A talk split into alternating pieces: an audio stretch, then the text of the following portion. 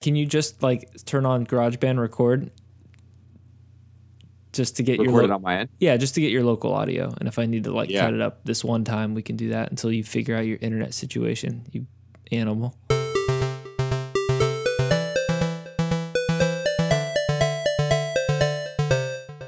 All right, welcome to Ported, a podcast about video games old and new and the people who play them. I am Scott Taylor. And I'm Kyle Starr.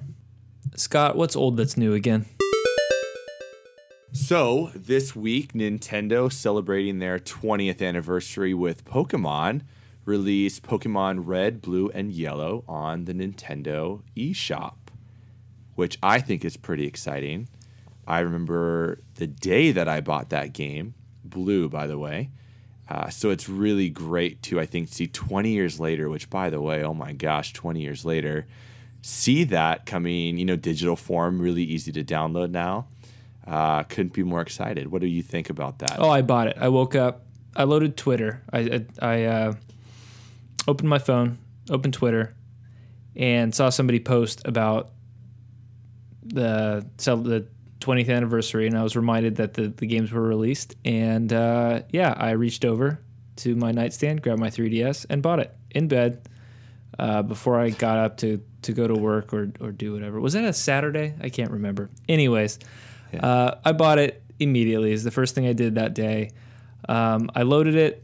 I looked at the title screen, um, took a screenshot, tweeted it, and then I turned the game off. That's as far as I got. Well, have you gotten any further since? yes, I played it for about two hours last night. I was determined to beat Brock. Um, I had to Okay. get I had to get one gym Who is it? down. You know, in my Yeah. first playthrough. Uh, and I did it successfully. The game's a little it's it's trickier than I remember it being. Yeah.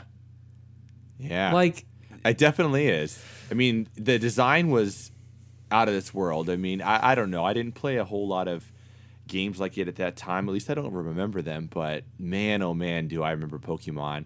I got it at the swap meet uh, with my dad. He bought me blue and he bought my brother red. And I loved it. I remember sitting in the back of the van on the way home, just like enthralled with it. Uh, and it was so rad. And I think that's what got me so, I don't know, invested in RPGs and loving that kind of world and leveling and building your team. And oh my gosh, it was so good. And I remember my first starter ever, which was Charmander. Do you remember what your first one was? Bulbasaur. So I, Bulbasaur. Okay. Yeah, I remember. I think I thought thought he was cute or something like that. He just looked like the most well-rounded looking dude. Like that, you know what they say about politics and whatnot. You know, he's the one I'd want to have a drink with. And I was thinking that when I was whatever, how old I was. It was nine, Yeah, I think in ni- 1998. So I would have been 12, 13. Man, I was older than I thought I was when I bought that Yeah. game. I was picturing myself like being eight years old buying that game. But, anyways, um, you know, the sad part about Pokemon to me is I don't remember why I was so excited about it, but I know that I was very excited about it. And I remember going to Toys R Us to buy it. And this was still in the day where you had to get the little, there was a little slip that you would take out of the, you'd go to the game Oh section gosh, at Toys R. Us, you'd take this little slip Yeah. of paper and you would hope and pray that they still had those slips available because if they were out, that means there's no more game, or at least that's what I thought. Um, because when you're that young, you think everybody's trustworthy and just taking one, taking a slip of paper and buying a game with that slip of paper. Anyways, Yeah. you know, and I remember my, I think it was my dad questioning me on, is this, you know, are you sure that's the game you want to buy? Yes, absolutely. But I can't remember why I was so excited about it. If there was some big Yeah. marketing campaign behind it, which I'm sure there was, or if it was talk at the school, or if I bought it a year after it was released, or if it was like day and, you know, day and date, which probably was not. Um, but I do remember getting that slip, being so excited about it, telling my dad that yes, this is what I want. Um, and never putting the game down. I, I can't remember like a time when I didn't want to play that game when I had it. Like just, yeah, I, I, I couldn't put the game down. I do remember then my little half brother getting convincing him to get the red version so that we could trade Pokemon. Yeah. I don't know if we ever really did, but Um, he reminded me last week we had lunch together, and he reminded me that we had one Game Boy between the two of us. So it was not possible for us to trade Pokemon. So we either had to find somebody else's Game Boy and trade, um, or just pretend like that we would, you know, trade down the road. Anyways, um, he had red, I had blue, and we had to share this amongst one Game Boy. Yeah. Killer. Holy smokes, man. Yeah, I um I was lucky. I did have, you know, like I said, my brother who he got Pokemon Red, which was phenomenal. And I got blue, so we were able to trade. Now, this is the benefit of having a brother, and there's more than just these benefits in life, but when you're that young, this was the huge benefit of having a brother, especially the one that's younger than you. What I asked him to do, and he did it vol- willingly, which was great, is he started the game over six times. He would go, he would get a starter, Charmander, for example. And if you remember, you would actually have to finish the first gym before you could trade a Pokemon. Which That's was interesting. I haven't gotten to that point yet. I just beat Yes. Brock, and I haven't done anything since. So yes, that's a good point. So it's about an hour, hour and a half investment before you're actually able to trade. So I I started. I chose you know in my game I chose Charmander. I got through the first gym so that I'm able to trade, and then he would go through, and he would then get Bulbasaur, get to the first gym, trade him over to me, start the game over. Squirtle, get to the first gym, trade him over to me, and then he would do it three more times so that he could get his three starters as well.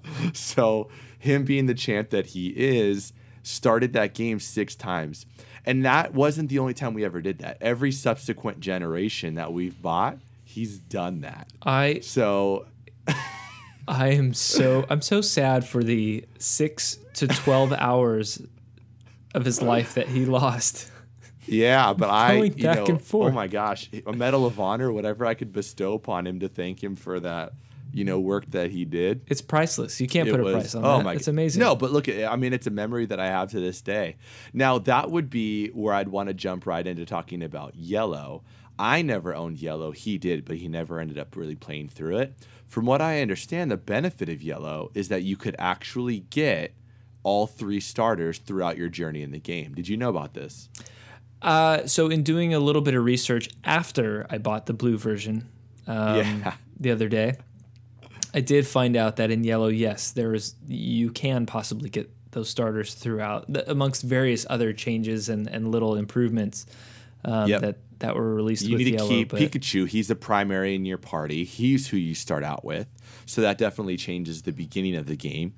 Um, but if you keep Pikachu happy, which is relatively simple, you keep his HP up, you uh, keep him in your party, you travel with him, then throughout different points in the game, you'll meet people who will offer you the three different starters, which is rad. So that's a cool way, I think, for you know this the only child out there to get all the starters. yeah, So I thought that was pretty rad. I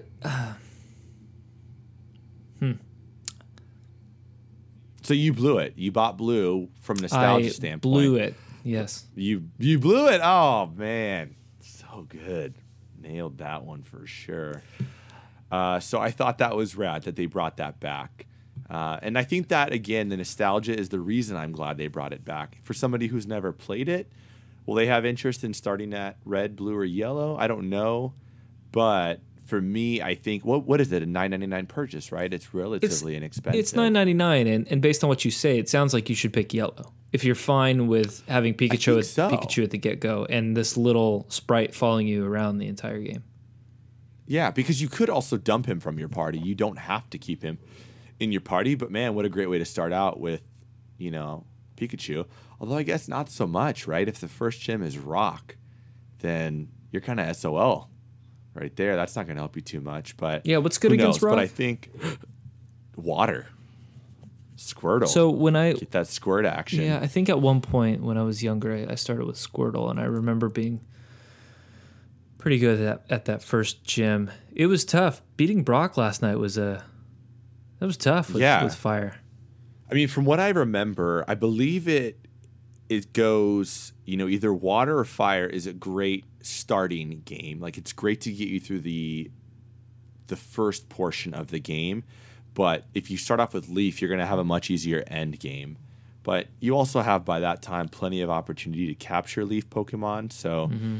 I don't know how much that matters. I never liked Pikachu. I still don't like Pikachu. You mean the face of Pokemon? Yeah, I don't. I don't know. I think Squirtle's cuter. parents- Bulbasaur's cuter. Even Charmander's Squirtle's cuter. rad. I mean, when he turns into Blastoise, holy smokes, man. Maybe He's that. Yeah. Blastoise is amazing.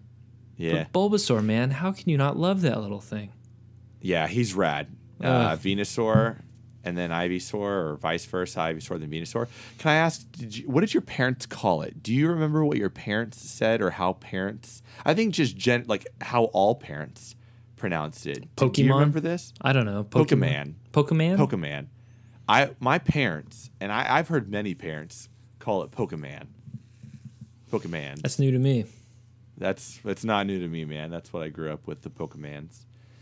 Uh, so speaking, that's the old. Speaking of the new, uh, Pokemon Sun and Moon. Yes. So Nintendo did this. Um, they do these Nintendo directs where they give you all the, uh, you know, the lowdown on on what's coming, what's new. They did a Yeah. special Pokemon um, themed uh, direct, a short direct, Pokemon direct, and it was done. Um, that direct launched. I, th- I, I may be mistaken, but I think it launched um, in Japan on the day of the 20th anniversary. They did the Pokemon Direct and announced the games available then, and then they came out, you know, the next day here uh, in the U.S. But yeah, it was a six-minute um, Nintendo Direct, super short. Announced Sun and Moon. There was no trailer, no gameplay. There was there was actually a little bit. Um, Oh, really? So yeah, they did release. I don't even know. I guess you could call it a trailer. It's very short. And in terms of gameplay, not maybe the traditional gameplay. They don't do a walkthrough or anything like that. But you do see in-game content. Um, you also do see they didn't they didn't focus on the game very heavily. They they almost showed you more of the developers. You see a developer working on what looks to be some sort of uh, flying character. Um, you see Blastoise in the back of a fire truck in a drawing. So you get little glimpses, I think, of what they're planning. But a trailer in the traditional sense of you know a launch trailer, we're nowhere near that um, or even a trailer to give me an idea about what this world will look like. Not a whole lot, but there is a very, very brief trailer that they did publish with it.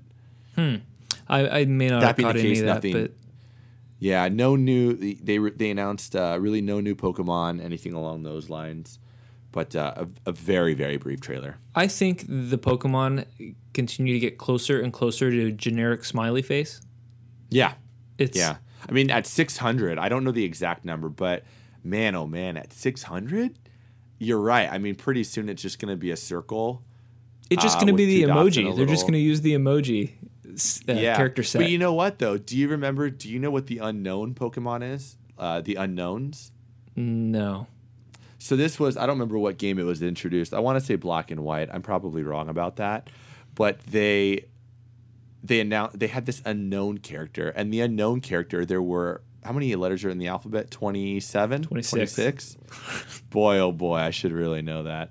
They had 26 unknown Pokemon, and they were just letters. So you talk about, you know, getting to a certain point where they don't even have any semblance to anything unique anymore. They kind of gave up at that point, I think, and just like, we're like, F it, we're just going to make letters. People can just capture letters at this point. So, anyways, I I'm excited for it. I've played most of the generations. I usually don't get the I guess the yellow type iteration. The original release like red or blue I'll go for. The you know, the iterative where they'll add a couple new features, maybe streamline it a little bit like a yellow release. I typically don't go for those, but I think when I make the purchase, I'm going to go for yellow this time and try it because I've never played it, especially if I can get all three. Um, and on top of that, what's pretty cool too is they announced about a year ago, I want to say, something called Pokemon Bank, where you could upload all of your Pokemon and store them there, which is great. It is a paid service. So, how seven year olds are affording that, I don't know. I'm sure they're going to their parents. Um, I didn't realize a paid I, service. I did not realize that it was paid. That's interesting. It's a nominal fee. I, you know, I, I should look it up. Um, I believe it's as low as four ninety nine. I think even for a year, it's very inexpensive. Um, maybe on a monthly basis. I don't think so though. Um, but what's cool is that you could upload all of those Pokemon. So you could upload all those starters. You could actually get Mew in yellow, if I'm not mistaken. Upload Mew, which is great. But if you pay attention to Pokemon, you know that Nintendo released Mew to the general public. Uh, I think first time in man almost 10 years uh, as a download. So that was pretty cool. And they're going to be actually doing a download a month for the rest of the year in celebration of the 20th. So there's a lot going on with Pokemon uh, in terms of old and new. Um, they're bringing the old to the forefront, releasing red, blue, and yellow again, and they're announcing a new game, which is great. We haven't seen a new one in three years, so uh, I think there's a lot of excitement around that. On top of that, I mean, there's other Pokemon games too. Pokemon Go, which is going to be, I believe, mobile based, which is pretty nifty. Um, Pokemon Go is going to be pretty rad. Pokemon or Pokken rather uh, is another one that they're releasing. So fighting game style. So there's a lot of I think Pokemon that Nintendo's really going to uh, leverage this year, which is pretty exciting for anybody who's interested in Pokemon. Yeah, that's. I was really, I was sold. It was amazing during that the Pokemon Direct. Um, even though I didn't see anything new or surprising, um, mm-hmm. I was sold when they, you know, said that it's it's the first time ever that the red and blue Pokemon can be traded to the other games, and yeah, that uh, for whatever reason it immediately sold me. Like, yeah, sure, I'll invest in that. Uh, you know, it'd be nice to go back and play this old game, but you know, I bought into the entire pitch of like, this is going. I'm going to catch all these Pokemon now, and then when yeah, you know, Sun and Moon come out, of course, I'm going to already have this investment of how many Pokemon I've caught, and yeah. start playing this other, you know, this new this new title. So well, how cool would it be, right? Great I mean, little if you pitch. could, if you're that into it, you have all three starters, you Yeah. have a leveled Pikachu, you have Mew, and you upload all of them into, you know, Sun or Moon, and you're good to go. That's your starter team now, which is pretty cool. So and that's you- possible. you are well. We're gonna have to figure this out. I've already started my game. You're gonna have to send me the starters. You understand that, right? Uh, let me let me call Mark real quick. I'll have him help you out okay. there. We'll figure Yeah. that one out. He's got a little more time than I do, so we'll see if he wants to help out there. All right. So that's that. So Pokemon, Pokemon is old, but it's new again. Yes, it is. What's in the news this week? Uh, so I came across this story today. I thought it was interesting. Um, do you collect anything that's of that you might think, oh, one day this will be worth something? You know, for a while when I was younger, I was collecting pennies and I was pumped about them. But no, I'm not a stamp collector. I don't collect pennies any longer. Um, I don't. I don't collect. I don't think I Star do. Wars toys. I have my, you know, no, I have, you know, I have my legacy collection of video games. So I still have Game Boy games. I still have my original Game Boy. I still have those types of things. Hmm. But I can't say that I am a an avid collector of anything in particular. What about you? Do you? Uh, I've got a pretty decent collection of Ninja Turtle toys. I've got Okay. the um, a couple years back. My dad bought me. Um, this might have been for like my twenty first or something like that, some birthday. Um, my dad found the original turtles from '88 in their packages, so he got me all four of those turtles plus like Shredder, Splinter, April O'Neil. all- Yeah, you know the the, whole whole crew. the whole bit, the whole crew. So I've got all those in their box, but beyond that, nothing, nothing really. Um, I bring it up because a story broke today that um, a mint condition copy of Harvest Moon from uh, Super Nintendo sold for almost thirty eight hundred dollars. Yeah. Thirty That's a number, man. hundred dollars. Yeah. Um, and it Which was actually for a game, I think they must have retailed what, 59? Was it that much back then? I don't 39, know, were they 49, 49, 59, something so like that. Yeah, Not a bad investment.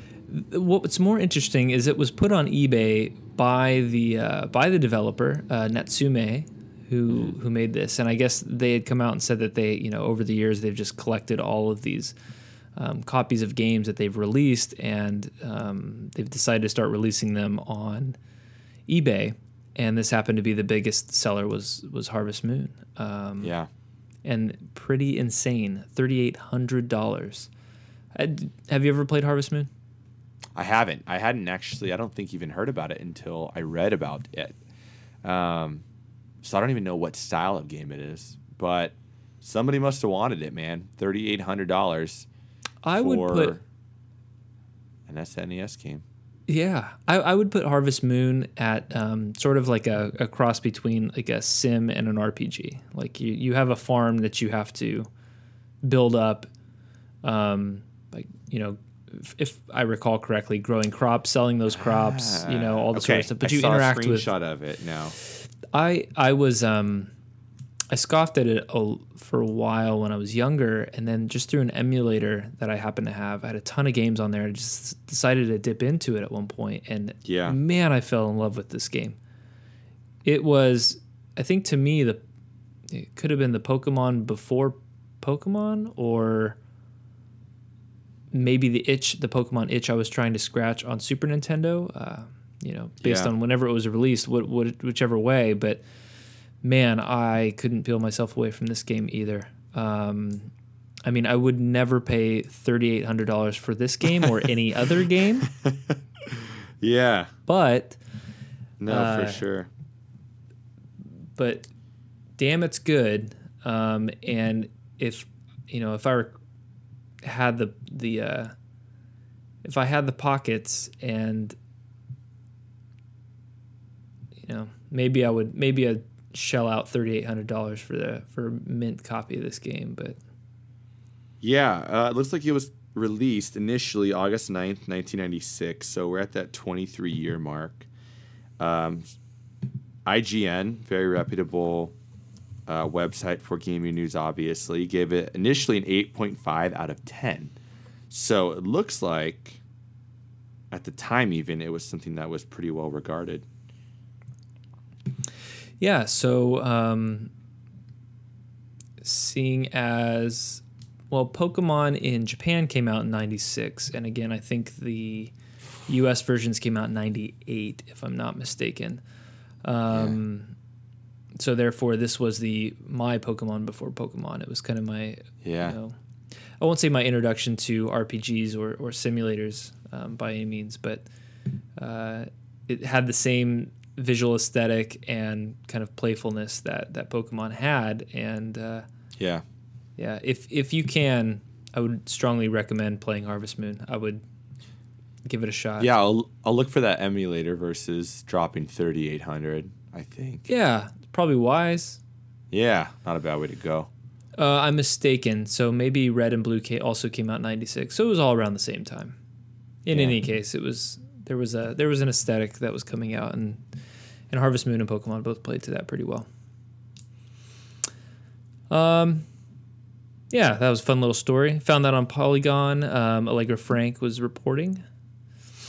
Um, next up on my list, and I wanted to bring this up because I think you might be interested, was Yeah. Ori, Ori and the Blind Forest is being re-released, a definitive edition complete with um, some DLC, some bonus uh, stages, some additional moves for the main character, um, and more importantly for me because I'm terrible, uh, a terrible gamer, and I have no time at all, is the a new fast travel system as well as an easier difficulty, um, and a harder difficulty if you want it. But uh, chances are I'll be downloading this this uh, version of Ori and the Blind Forest. I've been wanting to play it on PS One. It's or uh, what did I say? PS One. Yeah. I've been wanting to play this game on Xbox One, and uh, it's one of the reasons I bought the console. And um, I'm glad I haven't picked it up yet because as of March 11th, um, the definitive edition will be out, and I'll be able to play it on uh, a much easier difficulty and with Yeah. a fast travel system. So uh, this is just yeah, I mean, there's two things well about that that are interesting. One, Ori and the Blind Forest, definitely a game I'm interested in playing. I did not pick it up originally, but the reason I didn't is the two words that followed the title, definitive edition. I feel like that is an almost guarantee now with any big games that come out is that you buy it initially, there's your $59, then you spend money on the season pass or the DLC that comes after 10 15 20 dollars um, some of them as high as 40 and even beyond really. Uh, and then if you would have waited maybe six months a year you would get the definitive edition for essentially the price of the original game so anymore do i want to be first or do i want to be frugal when it comes to video games hmm. and i don't know I think it's going to depend on the game. How much does it spark my interest? But, but man, oh man, to get everything. The reason I, I think Definitive Edition again is sticking out to me is Mortal Kombat just released their Definitive Edition, which has every level, it has every skin pack, it has every character, um, has all the finishing, all the KOs. So you know, and again for the cost of the original when it was released, fifty nine. So what? Um, I don't know. Do I, I wait? Do I buy initially? I think you well, for me at least, I buy initially. I, I would I like to be part of that uh, conversation. Um, you know, the zeitgeist. What are people talking about right, right now? Uh, that was sort of fun when the Witness launched, and everybody was talking about the Witness, and I had an opportunity yeah. to play. You know, I was playing the Witness at the same time everybody else was playing it, and that was yeah. a nice interaction through you know Twitter or what have you. Um, same thing with Firewatch. Uh, was playing Firewatch when everybody else was, and it was nice to be part of this conversation. It was also nice to be able to avoid spoilers for the most part yeah. and not feel like that would, you know, that would be a thing I'd have to watch out for. Um, and you know, even if I play initially and then there's this definitive edition that comes out, I'll probably pass on that. You know, yeah. Um, are you a Phil Collins fan? Of course. Okay. Genesis. Good. Good. So Phil Collins has been releasing, um, re-releasing all of his old solo albums. Uh, he made this announcement that he was coming out of retirement and yada yada yada, so on and so forth. Um, and the first um, thing he's doing is releasing all of his old solo albums with bonus content, live tracks, demos, um, and then new cover art for all of these. That's uh, notoriously, or I, I would guess. Uh, I guess yeah, he's he's fam- or not famous for, but every one of his album covers has a picture of him or his face on it. And so mm-hmm. he's retaking all of those pictures as an old man now. So he has old man face on all ah. these covers. So I don't know, definitive all these little edition. bits to in, yeah, definitive edition. Um, so he's doing all these things to entice, you know, possibly old owners, but new owners as well um, to buy these old kind of classic albums with all this additional content. And if I had had the original copies, I probably wouldn't care. Um, but seeing as I don't have any of the you know old original Phil Collins records, I might you know I might go and pick these up. It's, it's kind of cool. Yeah. Uh, so that said, Ori in the Blind Forest. I'm glad I haven't purchased it. I've been you know on the cusp a couple of times. Um, I've decided not to get it as I've got plenty of other things to do. Um, and I think this is a good reason for me to finally pull the trigger. Yeah, I agree. I think when I when I see these, if I didn't do it initially, and I, you know, one thing you're talking talking about that I like, and I think does influence how much I like a game is is everybody else playing it? Do I pick it up at the same time that everybody else is playing it? And there's that excitement. Um, for example, in the coming week, the Division is going to be coming out on Xbox One and PC if I pick it up on day one, I get to play with all my friends. I get to experience it when they experience it. If I wait a month for whatever reason, I'm behind. I'm maybe not as interested. It's kind of old news at that point. So I think, you know, there's arguments to be made for picking it up day one. There's arguments to be made for waiting a year. But I think after a year now, Ori, Ori in the Blind Forest, for somebody like me who did not pick it up initially, boy, it's a bargain, right? I'm not paying you know, piecemeal for everything. I pay one price, I get everything together. Uh, and again, there's the definitive edition. That's the experience that I'm going to get to have. So I think that's pretty neat. I think uh, that would be one that I would pick up. Looks like going to be buying a couple games this week. Um, one thing I want to talk about in the news right now, if you saw it today, Uncharted 4. Uh, I think the common theme with Uncharted 4 is we're just going to delay it and probably never release it at this point. Uh, I don't think they want anybody to be able to play it They'd at least re- delayed it by two weeks, uh, which isn't end of the world. I mean, there have been more significant delays. For example, Mass Effect uh, announced today that it would also be re- released a quarter later than expected. So, whereas that was arguably going to be the blockbuster game of holiday 2016, uh, and at this point there was there's no announced competition for it. It is now moving to uh, the first first quarter of 2017. So, game delays um, seem to be a big a big thing in the news today. Yeah, I was actually going to bring that up. Um, glad you did.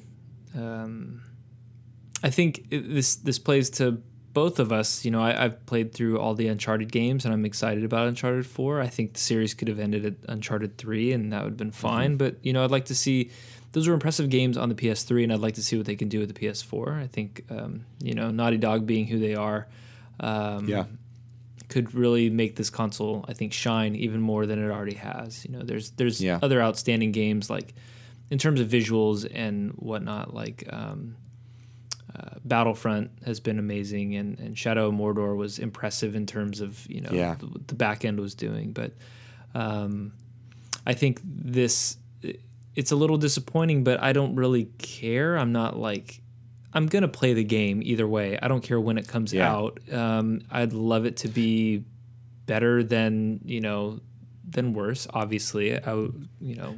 But that's my question, right? Do you do you when you hear about these delays, uh, and just to be clear, like what a delay is, a delay is officially when a game has been announced and the company that is publishing that game has announced a date for it and then they move it back. When I hear somebody say that a game's been delayed before there's even been a date announced, as happens with a number of different uh, products or games in the industry for that matter, uh, that doesn't qualify. That there was no official date by the manufacturer, but in this instance there was.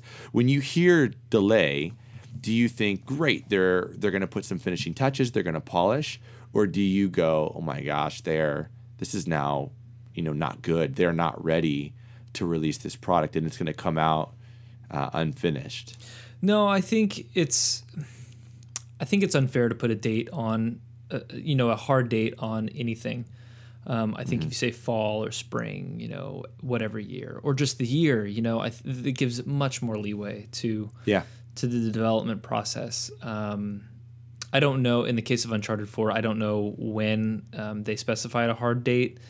Uh, if it was when it was announced, that's terrible. Um, mm-hmm. If it's kind of crept up on them, you know, that's a different story.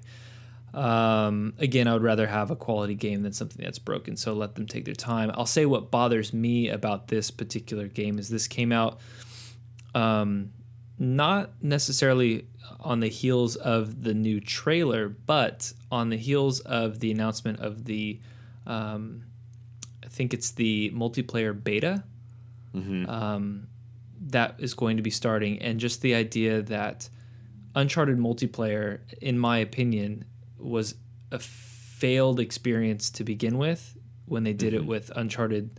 I believe it was three.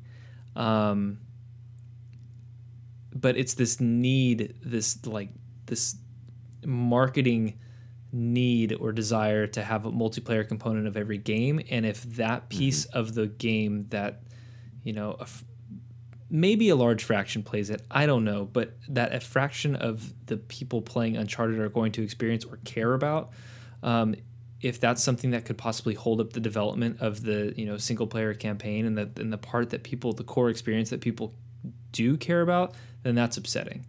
Um, if you're tacking on these other features that are then delaying the core product that people want and anticipate, it's just a disappointment.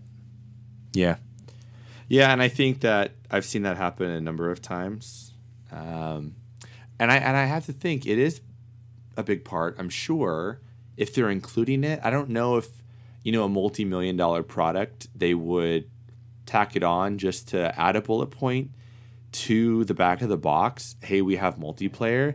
Uh, I'm sure people are playing it. I don't know if the number comes anywhere close to the number of people that are buying a game for single player, but I think if you, I don't know, if, if you sample just even your your friend group, why are you buying Uncharted single player, multiplayer? I would almost think overwhelmingly it's single player, right? Absolutely, yeah. And this was I don't know. I'm not sitting here going, "Oh man, I can't wait for that multiplayer experience." this was uh, something that it, it's not apples and oranges, but this is something that like Assassin's Creed got hammered on. They Mm-hmm. had um, I can't remember which title it was, the one before last, where they had they they tried to hit home this idea of multiplayer in their game, realized it was a failure, and then in this the the newest um, Assassin's Creed, the one set in London, um, Syndicate. Uh, they stripped out all the multiplayer, focused on single player, and came out with a Yeah. you know solid game, a decent game. Um, Yeah. You know, I just I don't like the idea that every game has to have you know quote unquote has to have some kind of multiplayer component because that's the world we live in now, and Yeah. um, because I don't I don't buy that. Um, do you play many multiplayer games? I actually don't enjoy them very much. No, I'm not a competitive multiplayer because I don't I don't typically have the time to invest to become a good competitor. You know, Um, I can't sit there for hours and, and get really good at Call of Duty or at Destiny's multiplayer aspect. Um, Destiny's a little different story, rather, but I just don't have the time to invest to get good at it. And so when I do hop into uh, the multiplayer competitive arenas, I get slaughtered, and that's not a fun experience for me. Um, I enjoy, I love the single player because that's what I that's what I know. That's what I played. That's what SNES was. There was no multiplayer component unless person B was sitting right next to you on controller two, playing with you, right? Uh, and a lot of times that wasn't competitive. That was co-op. So no, I don't typically enjoy them. I will say um, I have bought games before. For example, I bought Titanfall. Titanfall I thought was an incredibly well done game. Their multiplayer was a little thin in terms of content, uh, in terms of I don't know where to go after you've played in the first mech, but it was a great game. But I just sat there going, why did I just spend sixty dollars for a multiplayer only game? I don't enjoy them very much, and I didn't get a lot of longevity out of it. And there was zero single player campaign. Same thing is true for Battlefront. And I guess I learned my lesson with Titanfall because I did not buy Battlefront. Um, I don't find enough value in that. Uh, so I, I would say I'm definitely more of a single player uh, gamer than I am a multiplayer gamer for sure. Yeah, yeah. I'm you know along the same lines on all fronts. Yeah. Um, I bought Battlefront. I had some fun with it. I got, you know, I had it one night where I felt like I was pretty good, but I was still, you know, I still Yeah. finished, you know, second or third to the bottom of the list. That was a good night Yeah. for me. Um, but it's just not worth it. It's not worth my time. And I like these experiences No. where I can dip in, you know, every now and then, um, play for a couple minutes here and there. Maybe I'll get a, you know, an hour or two to play. Maybe it's only 10, 20 minutes. Um, but it's definitely not a multiplayer experience. And I, I, I'd love to go through an entire experience, start to finish, then you know, have these little competitions here and there. Yeah. I agree. That may bring me to my next point. Should we talk about the good old days? I think we should. the um, there was a piece by Chris Plante on TheVerge.com um, titled "Video Games in 2016 Would Be Unrecognizable to um, Someone in 2006." It's a great piece. Um, you should go read it. There'll be a link in the show notes. And um, essentially, this it's this idea that uh, somebody wrote into uh, to The Verge um, maybe specifically Chris himself, uh, saying that he's just now, you know, this person's just now getting back into games. Um, and it, it's been since 2006 since he's played, and things have changed quite a bit. Um, and I just kind of wanted to reflect on, I guess, the state of the industry now versus when it was, you know, we'll take a take a little trip back in time to 2006 to see where you were, but it's Yeah. you know right now the state of the the industry is um, you know there are tons of games that are released every week. There's an influx of indie games which is amazing to see. There's also a ton of crap games that are just you know kind of spat out um, to take advantage of the market. Um, you know there's been Yeah. just a ton of you know games have gone mobile there's been a ton of mobile games um, which is you know turn the the industry up upside down, I guess. Um, yeah, that's uh, things things I have don't know. changed.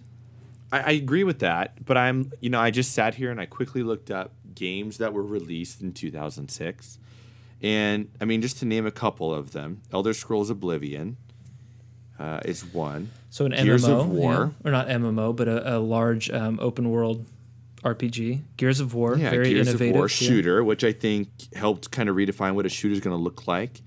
Introduced a cover based system. There was a lot going on there. Um, Hitman, very popular genre, um, very popular game for that matter, very popular series. Call of Duty was there. Grand Theft Auto. So Zelda, I mean, Legend of Zelda: Twilight Princess came out that year. So I don't know. I'm looking at these and I'm thinking, you know, I don't, I don't think they're actually so different than what we're seeing now. I'm still seeing, you know, those series carry on today. How many of those are multiplayer games that you can see? You know, I think that's a really great point. I think that every one I just named would be a single player game. Yeah. Um, and I think that's maybe where we see that change in terms of gameplay. It's so hard. Again, gameplay mechanics, I don't recognize them changing because when things are gradual, you don't really recognize that they are changing. Um, so I'm, I know there are differences. If I popped in Gears of War 1, I would miss something that I got from Gears of War 3. So definitely, I would say that they've been evolving, but I can't say that they're entirely they're entirely different. I do think you're right in terms of multiplayer, in terms of who I'm experiencing the game with, that has changed. But Yeah. I don't know. I- I, don't think they would be unrecognizable. I can't agree with that word. They'd be they'd be different, but not unrecognizable entirely. But I'd also have to read that a little bit more thoroughly to get some more context. Yeah, sure. No, it's an interesting piece. Um, fairly short, uh, but it, it does give you a nice snapshot of, of where we were, where we are. Um, just to give you sort of a, a snapshot of um, of the state of things. Uh, this was during the uh, seventh generation of video game consoles. So we had Xbox 360 and PlayStation 3, Yep. and at the tail end. Um, uh, no, I take that back. We had the Xbox 360 that was well in the heart of 2006. At the tail Yep. end of 2006, we had the P- uh, PlayStation 3 and then uh, the Wii. So we were just entering that world of motion controls and and what that yeah, meant. Xbox So that's a, 360 that was got a change. jump with that Yeah. console generation, which put them ahead. I definitely remember that. Um, So maybe it's safer to, Yeah. to qualify this as say 2007. So we'll we'll just say that Xbox 360 and PlayStation 3 and we had, you know, maybe a, a decent footing after that that holiday. And um, Mm-hmm. but still, those consoles don't shout multiplayer to me unless it's the Xbox 360 and that being down the road a little bit. You know, when yeah, uh, pro- I would say I wasn't a Halo player or even a th- 360 owner until way late in the console um, cycle. But Yeah. I think Halo was the one, you know, and possibly Halo 2. That was the. Well, Halo was on the first Xbox, right? It was. And I, I would say that that's where I start to see the almost a revolution with online gaming was with Xbox 360.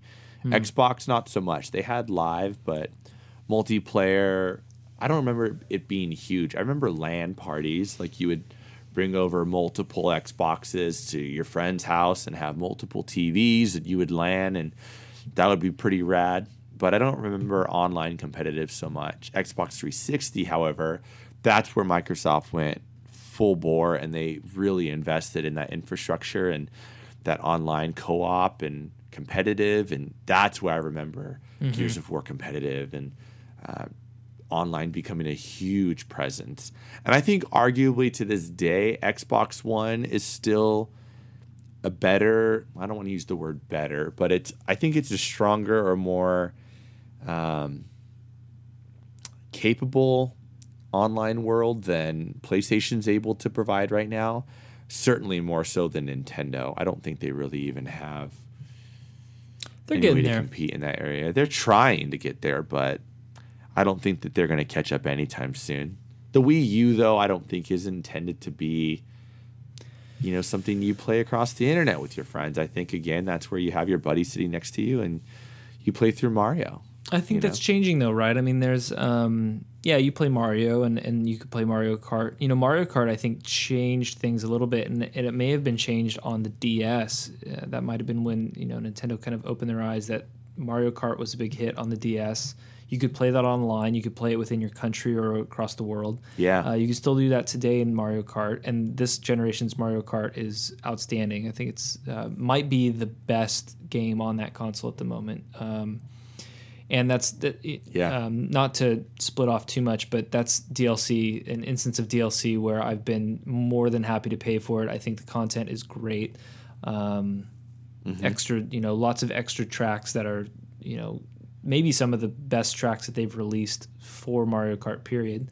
Um, a lot of new characters and and you know crossing their franchises, adding you know. Uh, Animal Crossing and, and Zelda or Link specifically into Mario Kart. Anyways, um, yep.